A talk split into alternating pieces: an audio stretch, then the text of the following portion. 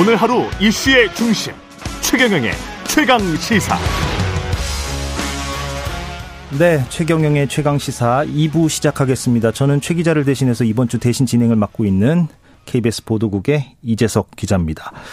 자, 한미 연합 해상 훈련이 5년 만에 시작이 됐습니다. 어제부터 훈련에 들어갔고요. 나흘 동안 계속된다고 합니다. 음, 여기에 대한 반발 차원으로 아마도 해석이 되는데 북한이 최근 들어서 어, 무력 시위를 잇따라 보여주고 있죠. 어, 탄도미사일 한 발을 어, 동해상으로 발사를 했고 또 잠수함 발사 탄도미사일 SLBM이라고 하죠. 예, 이거를 발사할 준비를 하고 있는 그런 움직임과 정황이 포착됐다는 그런 소식도 전해졌습니다. 오늘 국방부 신범철 차관 전화로 연결돼 있는데 몇 가지 좀 짚어보겠습니다. 자, 차관님 나와 계시죠? 예, 안녕하세요. 네, 안녕하세요. 방송 출연을 많이 하셨었는데 예, 오랜만에 예, 방송에서 예, 목소리 듣는 것 같습니다. 예, 다시 뵙게 돼서 반갑습니다. 예, 예.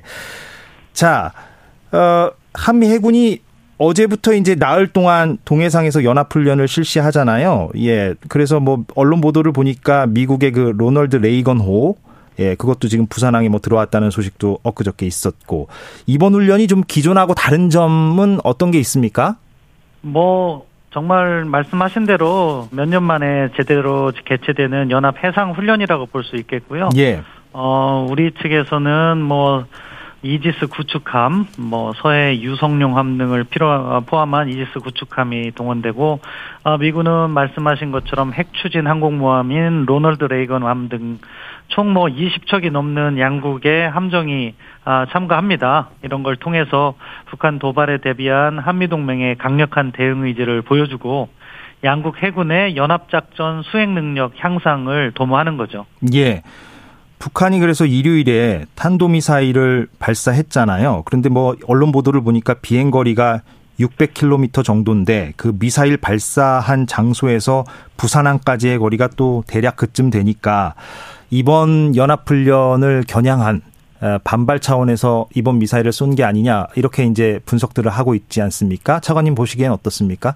뭐 북한은 그런 걸 보여주려고 했었을 수도 있다고는 봐요. 예. 다만 북한이 발사한 그 이스칸데르 미사일은요 지대지 미사일이에요. 예. 지대지 미사일이라는 건 지상에서 지상의 표적을 겨냥해서 한 거고 아직 북한이 뭐 소위 말하는 지대함 ASBM의 그한 어, 장거리 능력은 어, 보유하지 못한 것 같고 아무튼 그렇기 때문에 정확하게 뭐 항공모함을 겨냥했다고 보기엔 군사적으로 맞지 않는 부분은 있는데 그 거리적인 측면에서 뭐 북한이 그것을 의도한 것 같기는 합니다. 예. 이게 9.19 군사합의 위반의 소지가 있는 것이죠? 예, 뭐 기본적으로 북한의 미사일 발사는 다수의 유엔 안보리 결의에 대한 명백한 위반이고요. 예. 9.19 군사합의에 북한의 핵 미사일 관련 어, 구체적으로 명시된 조항은 없어요. 좀 아, 추상적으로 돼 있잖아요. 뭐 적대 행위 그렇죠. 금지라든가. 예, 그런 거에 포함될 수도 있고 다만 또 이 9.19 군사 합의가 어, 한반도를 한반도 비핵화를 명시한 판문점 선언과 평양 공동 선언을 위반한다는 것에서 어, 목적과 취지에 반한다 이렇게 볼 수 있겠죠. 예. 그런데 엊그저께 또 보도를 보니까 SLBM 움직임이 포착됐다는 소식도 전해지지 않았습니까? 예, 이거는 좀 어떻게 보십니까? 뭐 북한이 도발을 하는 여러 징후는 저희가 면밀하게 판단을 하고 있어요. 예. 그래서 풍계리 핵실험장이라든가 아, 또 다른 아, 뭐 북한의 미사일 발사 관련된 지점에 대해서 아, 면밀한 정보 분석을 하고 있고 SLBM 발사 준비 역시 한미 간 긴밀한 공조 하에서 활동을 예의주시하고 있고 확고한 군사 대비 태세를 유지하고 있다. 저희가 그것을 뭐 이렇게 방송을 통해서 확인시켜 드릴 거는 아닌 것 같습니다. 예. 구체적으로 말씀을 주시기에는 좀 힘들다는 차원으로 이해가 되고 그런데 잠수함 발사 탄도 미사일 SLBM이죠. 그 SLBM을 준비하는 그 움직임이 포착됐다는 소식이 그 윤석열 대통령이 순방을 마치고 돌아오는 그 비행기 안에서 어 그것이 전해졌단 말이에요. 그리고 이례적으로 대통령실이 그 사실을 먼저 언론에 공개를 해서 일각에서는 혹시 이게 이번 순방에서 워낙에 이제 논란도 많고 그랬으니까 이거를 조금 가리기 위한 조치 차원에서 그것을 신속하게 좀 공개한 게 아니냐 이렇게 보는 시각도 있긴 있어요. 여기에 대해서 네, 어떻게 말씀을 주시겠습니까? 그거는 과잉 해석이라고 합니다. 생각합니다. 결국 뭐 국가 안보 차원에서 필요한 일이 있고 그러한 북한의 움직임이 있다면 예. 거기에 대비하겠다. 아, 뭐 그런 입장을 밝힌 거라고 생각하고요. 그것이 뭐 순방 뭐 효과 사실은 이번 순방과 관련해서도 결국 뭐 큰 틀에서 보면 숲을 바라본다면 적지 않은 성과가 있었다고 생각하거든요. 예. 근데 그것을 뭐 지역적인 문제로 문제가 야기되는 것을 덮기 위해서 무슨 SLBM 문제를 가지고 왔다? 그건 서로 격도 맞지 않는다고 생각해요. 예. 알겠습니다. 예. 이번에 그 SLBM 얘기가 나와서 혹시 이제 북한이 곧 뭐 SLBM 발사라든가 혹은 더 나아가서 7차 핵실험까지 가는 거는 아니냐. 이런 우려가 계속 나오고 있지 않습니까? 여기에 대해서 차관님께서는 어떻게 좀 전망을 하십니까? 이게 뭐 북한이 뭐 자신들의 핵무력 법제화 등을 시도하고 예. 그런 일련의 핵능력 강화 움직임을 보이고 있기 때문에 언제든지 가능하다고 생각하고 아, 저희 국방당국에서는 그러한 움직임을 면밀히 분석하고 있다. 이렇게 말씀드릴게요. 그 시점이나 방식은 결국 아, 북한이 아, 김정은 위원장이 일방적으로 택할 수 있는 문제이기 때문에 예. 그것을 어느 시점이다라고 얘기하고 대비하기보다는 어떠한 상황에도 모두 대비할 수 있다. 이런 접근을 저희는 하고 있습니다. 예. 어, 물론 뭐, 그거를 도대체 언제, 어떤 방식으로 할 것이냐, 이거는 김정은 위원장에게 다 달린 문제라서 말씀하신 대로, 우리가 뭐 그거를 예상하는 게 좀 무의미한 부분도 있겠습니다만, 어제 이 자리에 나온 박지원 전 국정원장은 좀 시점을 그렇게 예상을 하더라고요. 물론 이것도 뭐 확실히 그렇게 한다. 이렇게 말씀을 주신 건 아닌데 시진핑 중국 국가주석의 3년임이 10월 중순에 이제 될 걸로 보이고 그다음에 미국 중간 선거가 11월에 예정돼 있지 않습니까? 그래서 북한 입장에서는 시진핑 3년임이 되기 전에 어떤 무력 시위를 보여주는 것은 여러 가지로 정치적인 부담감이 있을 것이고 따라서 그 10월 중순과 미국 중간 선거 사이쯤 예 그때에 도발할 가능성이 높아 보인다라는 취지로 어제 박지원 전 국정원장께서 말씀을 주셨어요. 물론 이것도 예상이고 또 그 예상대로 되지 않았으면 좋겠습니다만 차관님은 그 시점을 좀 어떻게 보십니까? 이런 그 관측에 나름 일리가 있다고 보십니까? 어, 일반적인 관측이죠. 결국 북한의 도발이라는 것은 북한 내부 사정, 그리고 저 주변 정세, 이런 것들을 종합적으로 아, 판단해서 한다고 보고 있거든요. 예. 아, 그런데 뭐 박지원 전 국정원장께서 이야기한 아, 중국의 당대회, 아, 그리고 미국의 중간 선거, 이런 것들은 주변 환경과 관련된 여러 가지 분석 요인 중에 하나가 될 거예요. 예. 하지만 그것보다도 중요한 것이 북한의 국내 사정이라든가 또는 북한이 의도하고 있는 그 실험의 군사적 달성 목표라든가 현재의 수준 이런 것들이 모두 영향을 미치기 때문에 예. 아뭐 그것도 한 분석 요소로 볼 수 있지만 저희는 보다 거시적이고 폭넓은 분석 요인들을 고루 고려하고 있다 이렇게 말씀드리겠습니다. 거시적인 부분이라면 가령 어떤 게 있을까요? 어, 북한이 무슨 실험을 할지는 또 자신들이 목표로 하는 부분이 있잖아요. 예. 과연 핵실험도 전술핵 실험으로 갈 것이냐, 아니면 과거처럼 핵능력, 폭발력을 강화한 실험으로 갈 것이냐, 이런 부분에 있어서도 그것이 더 핵실험의 시기를 좌우할 수 있는 요인이 될 수 있거든요. 예. 그렇기 때문에 아까 말씀드린 그러한 주변 환경만으로 북한의 전략 도발을 아, 규정하기보다는 보다 다양한 요인들이 있고 그러한 다양한 요인들을 우리 국방부는 모두 점검하면서 북한이 아, 도발할 수 있는 상황들에 대비하고 있다 이렇게 말씀드리는 거죠. 아까 말씀하신 대로 그런 외부적인 환경 말고도 내부 요인도 이제 작용이 될 것이다 이렇게 말씀하셨는데 내부 요인이라 함은 가령 어떤 게 있을까요? 과거에는 뭐 내부 요인으로 본다면은 북한 정권의 안정성이나 정치적인 상황 그리고 경제적인 상황을 외부로 돌리려고 하는 예, 그런 예. 요인들 예. 그러한 요인들을 저희는 모두 그런 체크리스트에다가 놓고 분석을 하면서 상황에 대응하고 있다. 그렇기 때문에 제가 보다 거시적이다 이렇게 말씀을 드린 겁니다. 예.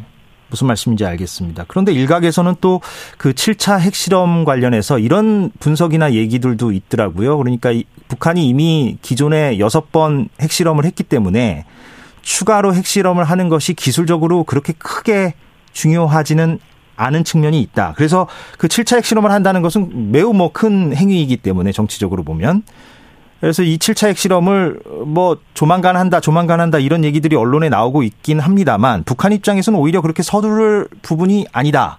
이런 얘기도 일각에서는 하던데 여기에 대해서는 어떻게 예, 보십니까? 뭐 그것도 단편적인 접근이라고 보고요. 예. 아까 말 제가 설명드린 것처럼 북한이 과거의 방식으로 폭발력을 강화하는 핵실험을 한다면은 사실은 말씀하신 것처럼 큰 의미는 없을 수 있어요. 뭐 메가톤급 어, 발, 어, 어, 폭발력을 보이는 핵실험을 한다 그런 의미는 있을지 모르겠지만 예. 하지만 다른 각도에서 지금 북한이 다양한 단거리 미사일들을 개발하고 있잖아요. 예. 그것은 전술핵 미사일인데 그러한 전술핵 미사일에 탑재 가능한 소형 어, 핵탄두 이런 것을 갖다가 기폭 실험할 가능성도 열려 있는 거죠. 예. 그렇기 때문에 북한이 핵 실험할 필요가 없다는 분석도 어느 한 단면에서만 본 것이다 이렇게 예. 말씀을 드리고 싶고요. 예. 그런 아, 다양한 정황들을 저희는 모두 분석해 나가면서 대응하고 있다고 말씀드릴 수 있겠습니다. 네, 알겠습니다. 차관께서는 한미 고위급 그 확장 억제 전략 협의체, 예, 말이 깁니다. 예, 여기 회의에 참석을 하셨었죠? 지난 16일인가요? 예, 제가 그거 회의하고 돌아왔습니다. 예, 예. 거기에서 이제 확장 억제 강화 방안이 한미 간에 논의가 됐는데 이게 확장 억제라는 개념도 사실은 청취자분들이 들으시기에 많이 어려워요.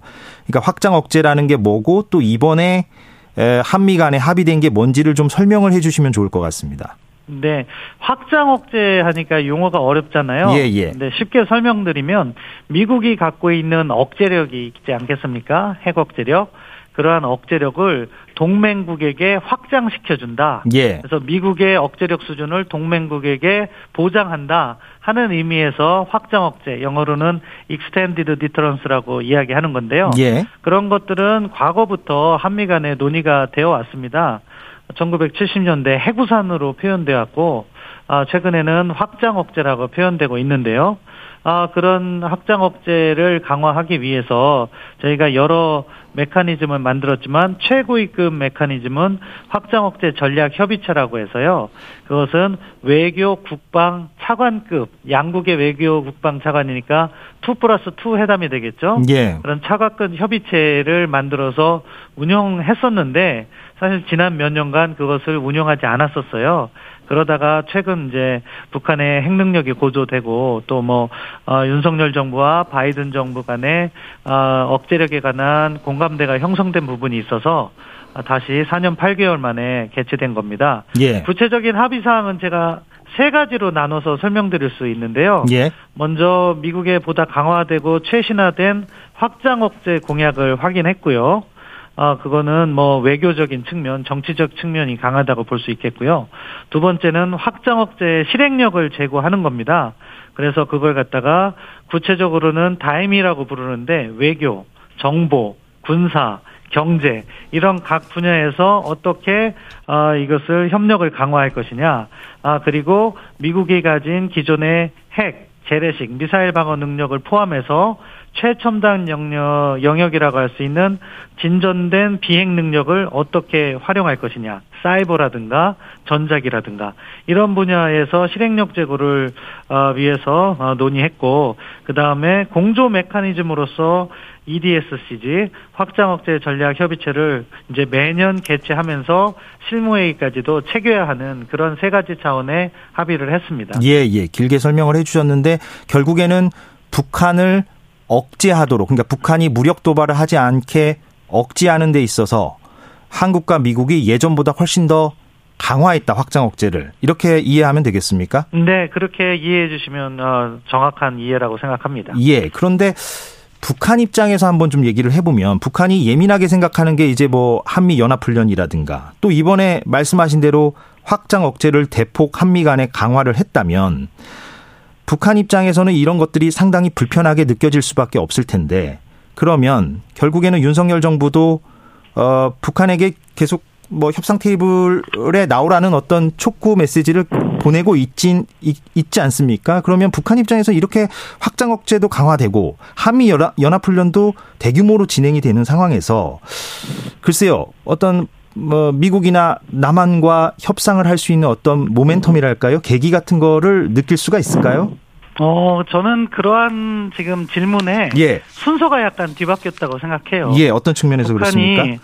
불법적인 핵가발을 하고 그 명분으로서 연합군사훈련이라든가 한미동맹을 아, 제기하고 있는 거거든요. 예, 예. 그렇기 때문에 사실은 근본적인 문제는 북한의 핵개발에 있는 것이고 우리는 방어적인 측면에서 북한의 핵개발이 있는데 우리의 억제력을 과거의 수준으로 묶어둘 수는 없는 거 아니겠습니까? 예. 그러니까 억제력을 강화하는 것인데 북한은 거기에 대해서 문제 제기를 하고 있다고 보고요. 그리고 죄송합니다. 괜찮습니다. 예. 협상과 관련해서는 협상은 반드시 필요하죠. 그렇지만 북한과의 협상은 과거의 경험을 볼 때 협상을 할 필요성이 있을 때 협상에 나왔다 이렇게 생각합니다. 예. 그러니까 국제적인 정세가 북한에게 협상을 강요할 수 있을 때 그때 북한은 협상에 나왔다는 것이 94년 제네바 합의의 교훈이고 2003년 육자회담의 교훈이에요.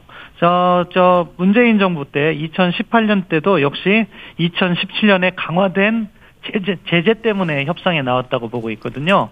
그런 환경을 다시 조성하는 것이 중요하지, 어, 뭐, 북한의 요구사항을 들어준다고 해서 협상이 잘 진행되지 않았다는 것은, 어, 지난 정부의 경험이 잘 이를 증명하고 있다. 그렇게 판단하고 있습니다. 그럼 차관님이 보시기에 북한이 협상 테이블로 나오려면 어떤 조건을 좀 마, 마련하면 되겠습니까?